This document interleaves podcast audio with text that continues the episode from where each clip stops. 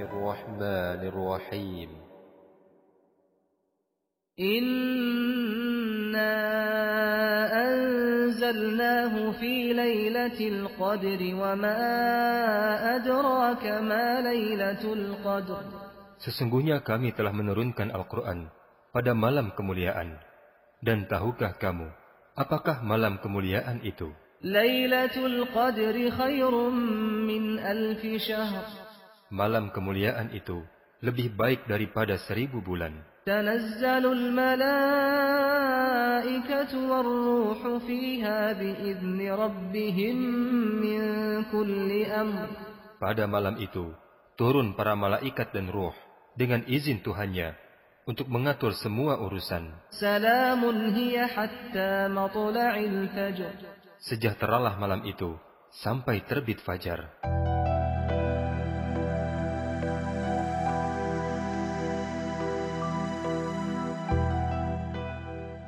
Selawat dan salam warahmatullahi junjungan Nabi Muhammad sallallahu alaihi wasallam. Alhamdulillah, waktu ini kita kembali bersiaran bersama dengan sahabat pendengar. Telah pun kita ikuti sebentar tadi bacaan surah Al-Qadr bersama berserta dengan terjemahan, dan ini dah waktunya. Ha, maksudnya dah masuk waktunya untuk kita bersama menerusi perkongsian rancangan Tadabbur. Bersama dengan kita di hujung talian kita ada Ustaz Syari Abdul Rahman. Assalamualaikum Ustaz.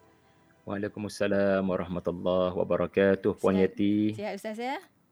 Sihat, Alhamdulillah. Alhamdulillah, Alhamdulillah. Dan hari ini Ustaz nak bawakan kita untuk sama-sama mentadabbur surah Al-Qadr, yang mana Ustaz dah kongsikan uh, kejap lagi. Ustaz akan kongsikan juga antara akronim-akronimnya supaya kita lebih faham, bukan sekadar lebih faham, mudah untuk ingat, mudah untuk ingat, mudah untuk uh, mengaplikasikan surah tersebut dalam kehidupan kita. Jadinya Ustaz, sebelum kita nak bersama untuk akronim-akronim tersebut, kita kongsikan terlebih dahulu mukadimah uh, uh, surah Al-Qadr ini sendiri. Ustaz, silakan. Terima kasih Puan Nur Hayati Paradi, penerbit untuk segmen Tadabbur di I K I M. Seluruh para penonton yang sudi untuk melapangkan masa dan diberikan kelapangan oleh Allah. Semoga semua diberikan bukan sekadar kesihatan, kelapangan, tetapi kemahuan untuk terus memahami ayat-ayat Allah. Tidak ada aktiviti yang paling mulia di atas muka bumi ini, melainkan hamba-hamba Allah yang berusaha memahami kalam Allah yang diturunkan dalam bahasa Arab dan diturunkan pada malam Al-Qadar. Assalamualaikum sekali lagi kepada semua. Alhamdulillahirrabbilalamin. Wassalatu wassalamu ala rasulillah wa ala alihi wa sahbihi wa man tabi'ahu wa nasarahu wa jahada fillahi haqqa jihadih. Subhanaka la ilma lana illa ma'allamtana innaka antal alimul hakim. Wa la hawla wa la quwata illa billahil alil azim. Pada uh, pagi Jumaat yang diberkati ini, ya, dan Jumaat yang menggembirakan saya kerana ya dapatlah lebih ramai solat Jumaat hari ini di Selangor, insya-Allah, yang sudah insya Allah, dua dos vaksin. Kita cuba cari sebab untuk baca surah Al-Qadar walaupun bukan dalam bulan Ramadan. Berapa ramai kalangan kita yang baca surah Al-Qadar pada hanya bulan Ramadan. Bila Ramadan meninggalkan dia, dia pun meninggalkanlah surah Al-Qadar tu. Sebab bagi dia, surah ni bulan Ramadan je kot kita baca, sebab malam Al-Qadar kan malam pada bulan Ramadan. Sedangkan kalau kita tadabbur, iaitulah memerhatikan dengan teliti ayat ke ayat, kalimah ke kalimah. Untuk makluman ya, surah ini merupakan surah yang mengandungi lima ayat sahaja dan mengandungi tiga puluh kalimah, dan merupakan surah yang ke-sembilan puluh tujuh di dalam Al-Quran kita. Kalau kita baca betul-betul, insya-Allah kita akan mendapati surah ini bukan hanya berbicara tentang malam Al-Qadar yang hanya terdapat dalam bulan Ramadan, tetapi surah ini berbicara tentang kehebatan Al-Quran. Ya, izinkan saya berkongsi kepada saudara-saudari, tuan-puan, haji-hajah semua.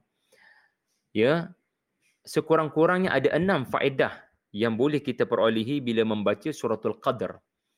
Ya, surah Al-Qadr, ya, A L Q A D R. Pertama sekali kita akan mendapati surah ini benar-benar menggesa kita untuk amalkan Al-Quran selepas dibaca. Tidaklah cukup sekadar membaca, melainkan hendaklah ada usaha memahami, dan tidaklah cukup sekadar memahami dan membelik tafsiran, kalau tidak mengamalkan. Ya. Menarik kalau kita lihat surah Al-Qadr ini selepas surah Al-Alaq. Surah Al-Alaq menceritakan tentang baca, ikra', baca, sebarkan bacaan Al-Quran, bacakan kepada orang lain, dan kamu bacalah Al-Quran. Tetapi surah Al-Qadr menekankan tentang amalan yang agung, ganjaran amalan pada bulan Ramadan di malam Al-Qadar, iaitulah pahala berlipat kali ganda sekurang-kurangnya ya seribu bulan pada setiap amalan dalam bulan Ramadan pada malam Al-Qadar.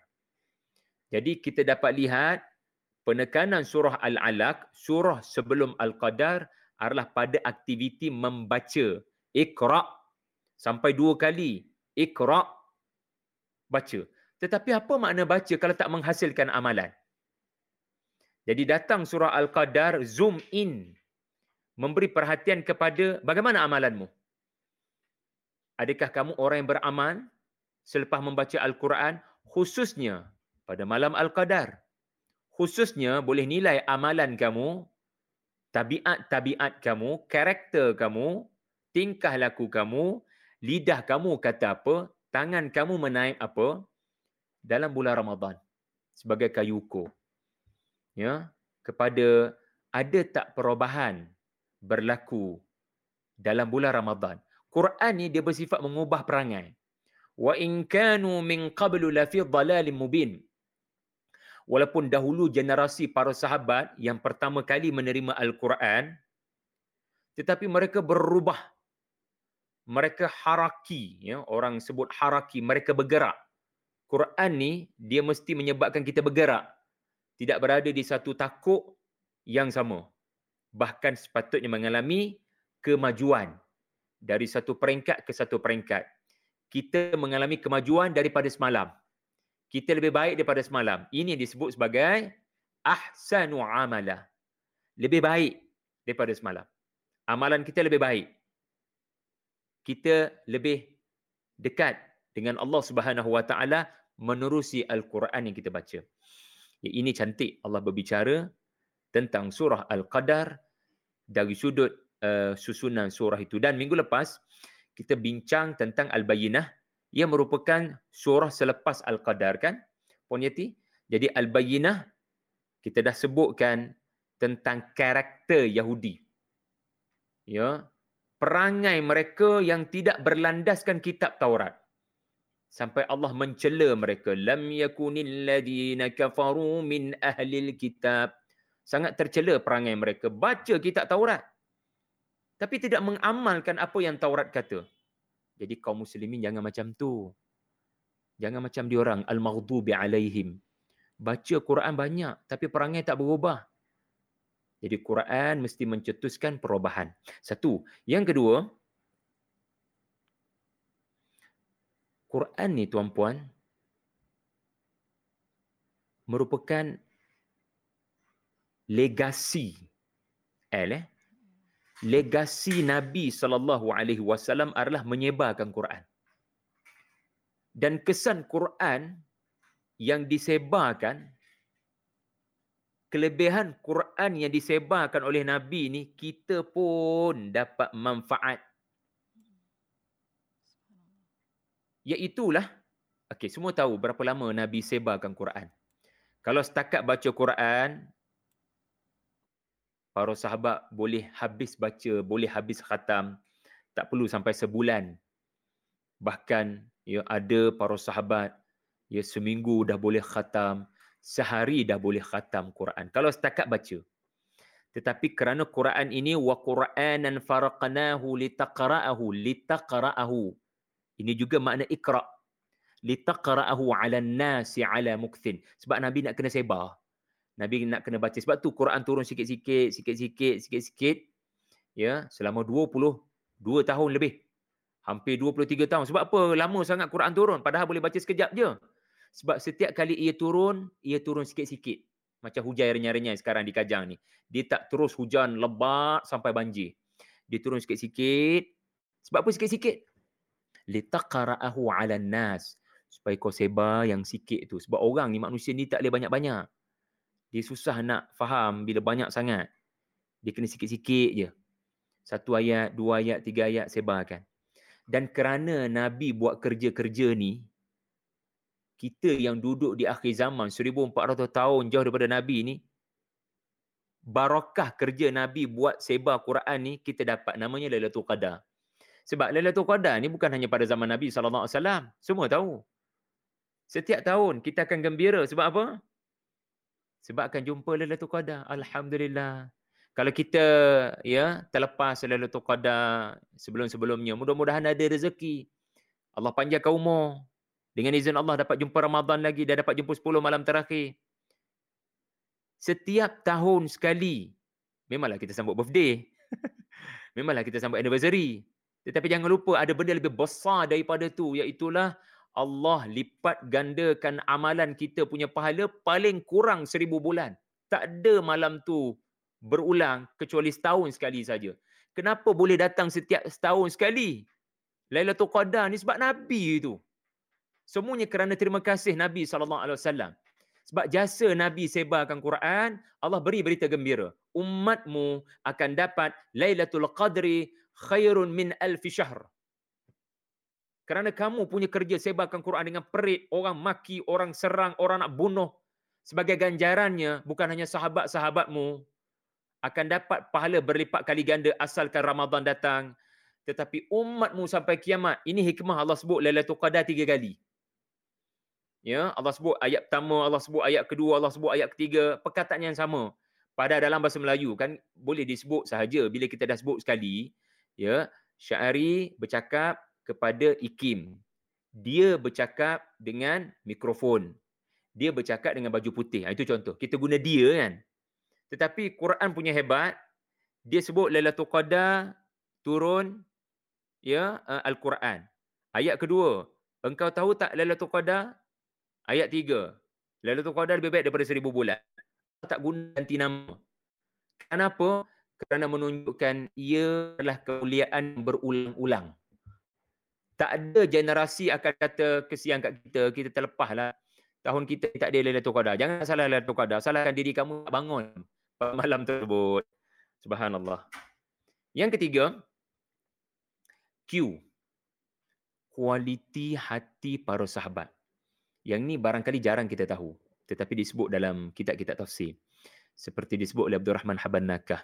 Beliau kata, Surah Al-Qadar ni turun sebab ada perasaan bersalah dalam diri para sahabat yang baru memeluk Islam. Selepas empat puluh tahun duduk dalam dunia syirik. Ia berpuluh tahun melakukan perbuatan-perbuatan jahiliyah. Penuh dengan dosa dan noda, tiba-tiba memeluk Islam. Ya, mereka memanglah Rasulullah sallallahu alaihi wasallam memang kata, Allah ampunkan walau segunung dosa kamu di masa lampau, jangan risau. Allah ampunkan kamu macam bayi yang baru lahir fitrah. Tetapi tetap ada perasaan ni, saya sebutkan tadi kualiti hati para sahabat. Mereka tetap rasa macam, ada tak peluang yang kita boleh cover balik empat puluh tahun kita jahiliyah tu? Rasanya kita dah tak dapat dah empat puluh tahun tambahan umur untuk cover empat puluh tahun yang rosak ni. Logiknya, kalau dah empat puluh tahun buat kerosakan, buat kezaliman, bunuh anak perempuan dan seumpama dengannya, logiknya kena empat puluh tahun yang baru lah. Baru boleh cover empat puluh tahun tu, itu baru nak sama tu. Timbangan tu. Kalau boleh tambah lagi, sepuluh tahun jadi lima puluh tahun, baru berat-beratnya lebih. Tetapi berita gembiranya, tak payahlah. Ya. Mohon agar Allah panjangkan uh, umur semata-mata nak supaya ada peluang buat baik. Mengatasi waktu umur buat jahat. Gembiranya adalah Allah beri kelebihan satu malam cukup. Yang penting kamu kamu mesti betul-betul wujud hidup pada malam tersebut. Di mana bila kamu bangun pada malam tersebut, Tuhan beri kamu ganjaran amalan sekurang-kurangnya mereka yang beramal seribu bulan tanpa henti. Adakah ada sesuatu yang lebih menggembirakan umat yang pendek-pendek umur ini dengan kurniaan ayat tiga ni? Kita tak perlu mengharapkan agar lebih banyak uh, kuantiti masa, tetapi haraplah daripada Allah kualiti masa, barakah masa ni. Walaupun umur kita barangkali berbaki dua tiga tahun, tetapi kerana Ramadan, kerana Lailatul Qadar, di timbangan di timbangan akhirat nanti, dalam dalam buku catatan amal, aku beramal seribu bulan, umur aku pun tak sampai situ. Rupanya kita bangun pada malam tu, kita beramal dengan dengan amal-amal tertentu pada Lailatul Qadar. Jadi itu kasih sayang Allah. Ya. Kemudian seterusnya yang keempat, agungnya Al-Quran. Untuk makluman, Surah Al-Qadar ini bertemakan menyatakan kehebatan Al-Quran sebenarnya. Betul lah, kehebatan malam Lailatul Qadar.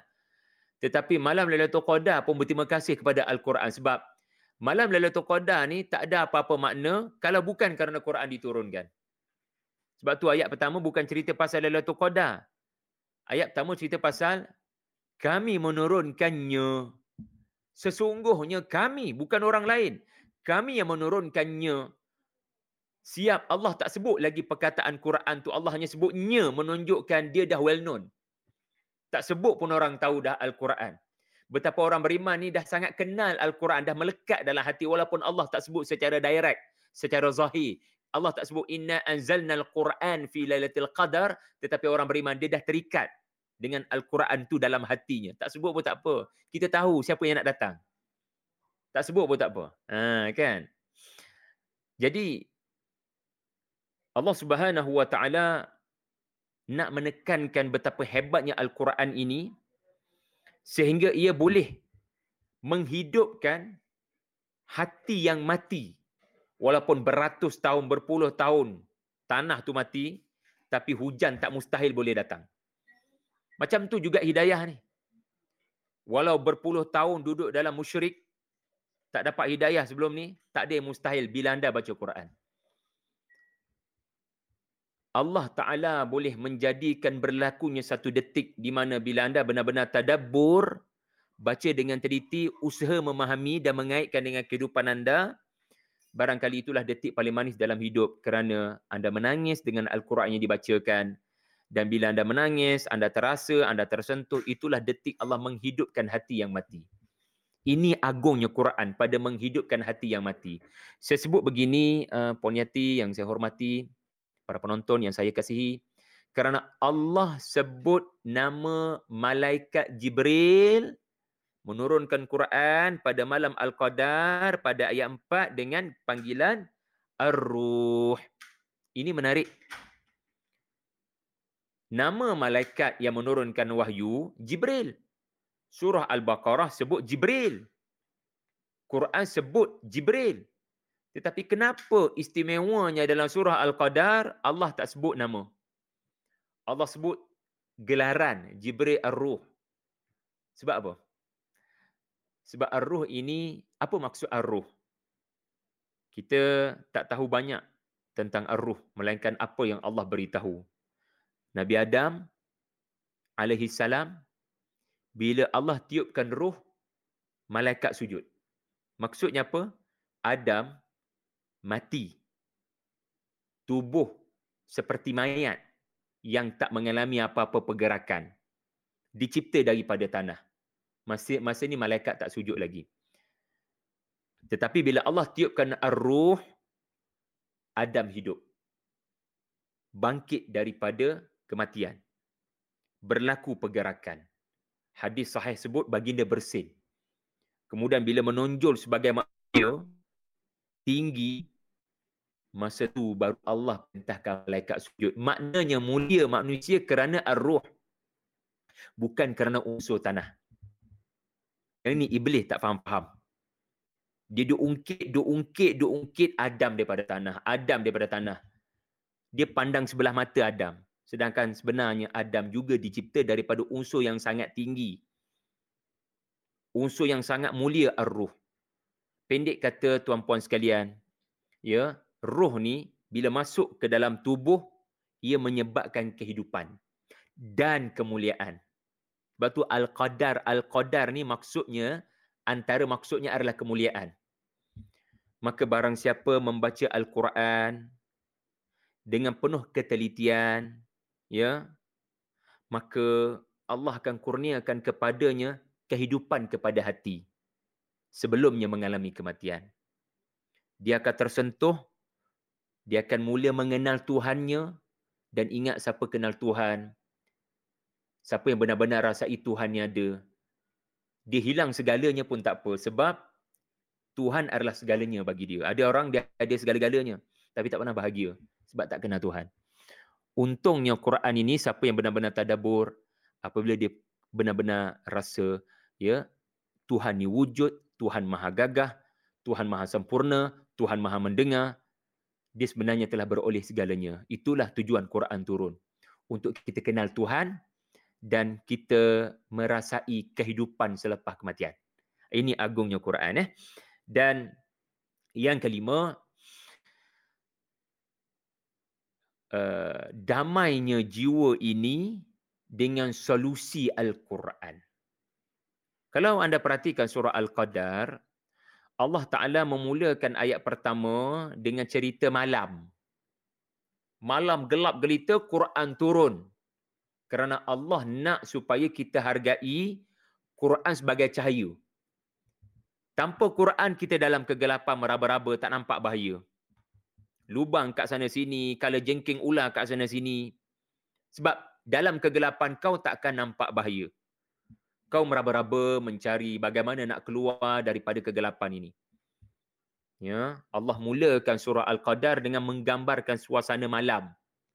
Tetapi Al-Quran diturunkan cahaya gilang gemilang. Apa perasaan orang dalam kegelapan? Bila memperolehi cahaya, ah, seronoknya aku dapat terus berjalan. Dapat mengelakkan lubang. Dapat mengelakkan bahaya. Di penghujung suratul Qadar, salamun hiya hatta matla'il fajar. Menarik. Quran, surah Al-Qadar bermula dengan uh, cerita pasal malam dan berakhir dengan cahaya waktu fajar. Nak katanya apa? Quran ni kalau kita baca betul-betul, dia boleh menyebabkan kita jumpa cahaya. Maksudnya jalan keluar kepada masalah kita. Saya sebutkan tadi solusi. Tengok zaman dulu, Quran turun beransur-ansur sebab apa?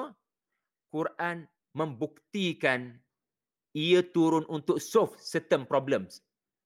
Quran bila turun untuk selesaikan masalah. Sebab tu ada ilmu asbabun nuzul. Iaitulah turun ayat ni, turun surah ni kerana ada certain problem. Maknanya apa? Kalau Quran turun selesaikan masalah orang dulu-dulu, mustahil Quran tak boleh selesai masalah sekarang. dua puluh tiga tahun Quran selesai semua masalah orang dulu-dulu. Mustahil Quran tak selesai semua bentuk masalah yang berlaku pada waktu sekarang. Jadi soalnya, kita kena tahu apa masalah kita. Ini cabaran nombor satu. Kamu tahu tak masalah sebenar kamu? Kita kata kita ada masalah. Tetapi sebenarnya itu bukan masalah. Kita tak jumpa masalah sebenar kita. Lalu kena tanya soalan lah, apa masalah sebenar kita? Kerana setiap kali kita jumpa masalah sebenar, setiap kali Quran bicara tentang solusi masalah sebenar tu.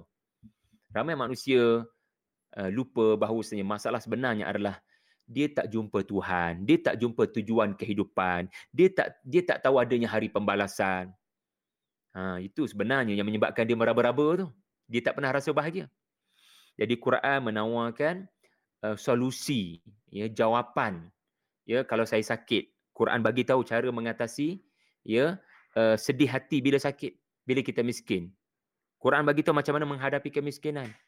Ya, banyak sebenarnya bukti-bukti yang dikaji oleh para ulama.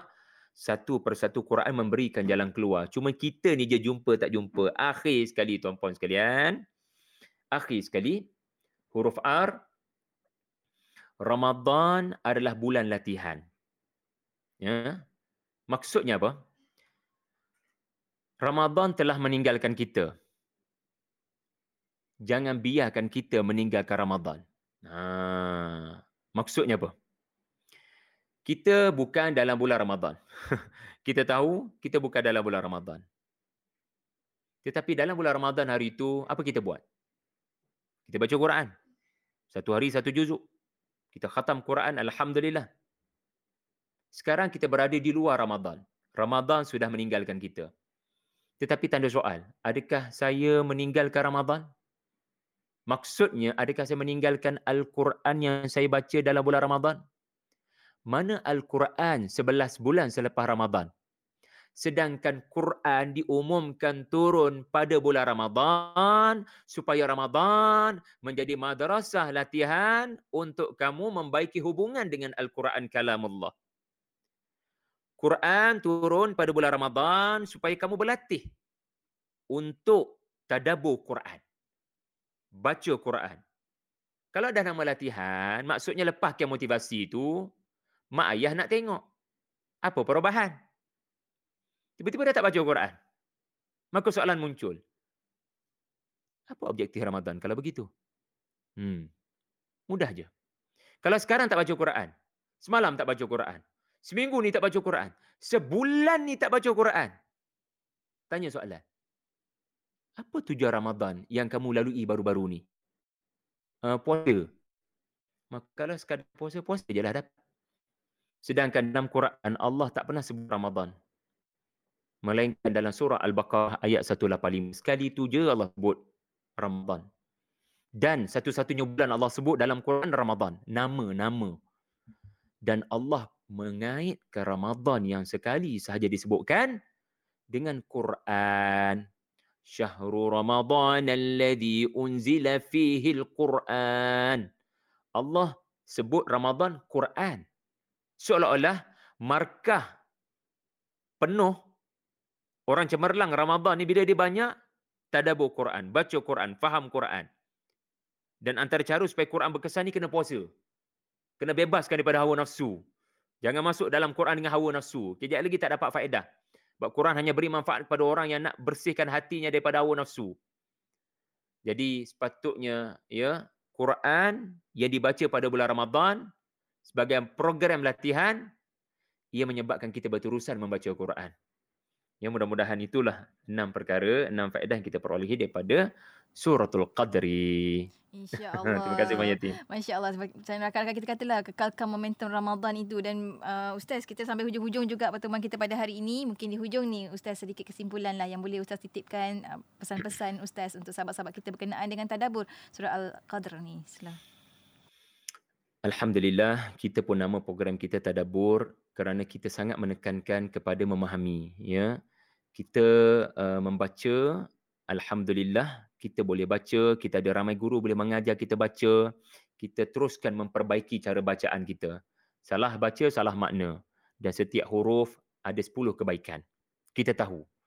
Tetapi tadabbur, kita kena faham ia adalah satu keperluan kritikal. Kita tidak mahu jadi manusia yang hanya sekadar membaca tetapi tidak mengalami perubahan kepada sikap. Jadi dengan tadabbur yang bermaksud memerhatikan dengan teliti, berusaha memahami yang tersirat di sebalik yang tersurat, berusaha memahami apa agaknya yang Allah Ta'ala nak sampaikan kepada saya, maka ia akan menyebabkan hati kita terasa apa yang kita baca. Akal kita tergerak untuk berfikir apa yang kita baca. Jangan biarkan Quran hanya di telinga. Kita baca, baca, baca, baca, uh, baiki bacaan. Tetapi, ya, Allah jadikan telinga ini, Alladhi ja'ala lakumus sam'a wal absar wal af'idah.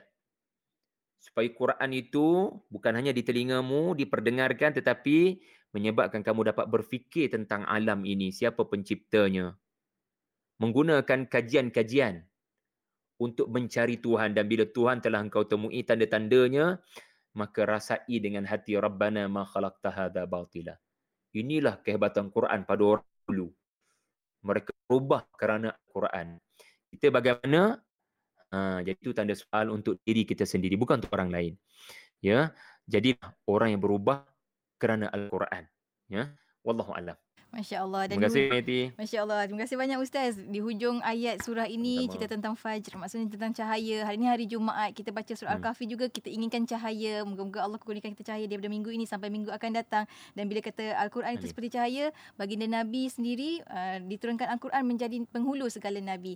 Uh, hari bulan Ramadan, betul, diturunkan Al-Quran di situ menjadi penghulu segala bulan. Jibril sebagai ketua sebagai uh, daripada Quran. Maknanya setiap apa, betul, yang ada dan dekat dengan Al-Quran pastinya Allah akan muliakan. Jadi terima kasih banyak Ustaz untuk perkongsian, betul, pada hari ini Ustaz. Bertemu lagi minggu sama-sama hadapan insya-Allah Ustaz.